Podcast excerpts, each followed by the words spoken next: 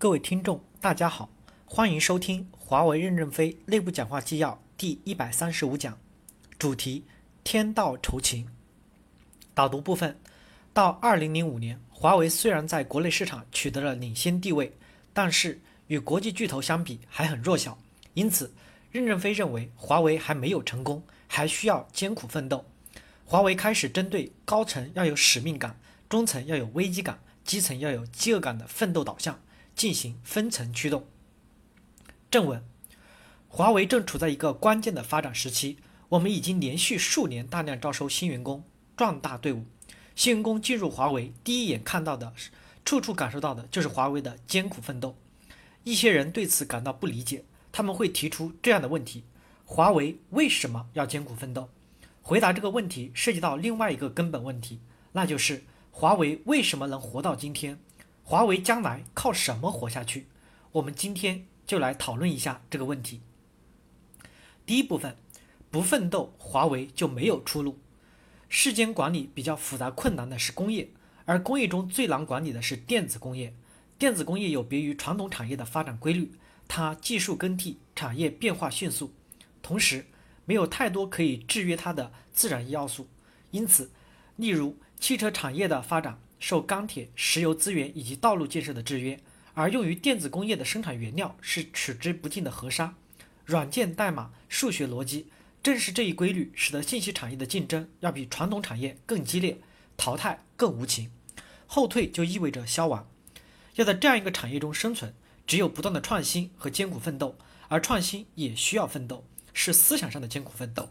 华为由于幼稚不幸地进入了信息产业，我们又不幸学习了电子工程，随着潮流的波折，被逼上了不归路。创业者和继承者都在消蚀着自己，为企业生存与发展顽强奋斗，丝毫不敢懈怠。一天不进步就可能出局，三天不学习就赶不上业界的巨头，这是严酷的现实。华为在 IT 泡沫破灭后侥幸活下来。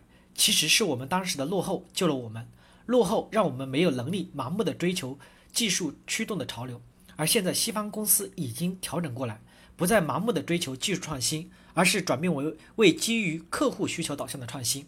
我们再落后就死无葬身之地。信息产业正逐步转变为低毛利率、规模化的传统产业，电信设备厂商已进行和将进行的兼并整合，正是为了应对这种挑战。华为相对还很弱小。面临更艰难的困境，要生存和发展，没有灵丹妙药，只能用在别人看来很傻的办法，就是艰苦奋斗。华为不战则亡，没有退路，只有奋斗才能改变自己的命运。有一篇文章叫《不明的硅谷》，讲述了美国高科技企业集中地硅谷的艰苦奋斗的情形。无数硅谷人与时间赛跑，度过了许多不眠之夜，成就了硅谷的繁荣，也引领了整个电子产业的节奏。华为也是无数的优秀儿女贡献了青春和热血，才形成今天的基础。创业初期，我们的研发部队从五六个开发人员开始，在没有资源、没有条件的情况下，秉承六十年代两弹一星、艰苦奋斗的精神，以忘我工作、拼搏奉献的老一辈科技工作者为榜样，大家以勤补拙、刻苦攻关，夜以继日地钻研技术方案、开发、验证、测试产品设备，没有假日和周末，更没有白天和夜晚。累了就在垫子上睡一觉，醒来接着干，这就是华为的电子文化的起源。虽然今天电子已经只是用来午休，但创业初期形成的电子文化，记载了老一代华为人的奋斗和拼搏，是我们需要传承的宝贵的精神财富。华为走到今天，在很多人眼里看来已经很大了，成功了。有人认为创业时期形成的电子文化、奋斗文化已经不合适了，可以放松一些，可以按部就班，这是危险的。繁荣的背后都充满危机，这个危机不是繁荣本身必然的特性，而是处在繁荣包围中的人的意识。艰苦奋斗必然带来繁荣，繁荣后不再艰苦奋斗，必然丢失繁荣。千古兴亡多少事，不尽长江滚滚来。历史是一面镜子，它给了我们多么深刻的启示。我们还必须长期坚持艰苦奋斗，否则就会走向消亡。当然，奋斗更重要的是思想上的艰苦奋斗，时刻保持危机感。面对成绩，保持清醒的头脑，不骄不躁。艰苦奋斗是华为文化的魂，是华为文化的主旋律。我们任何时候都不能因为外界的误解或质疑动摇我们的奋斗文化。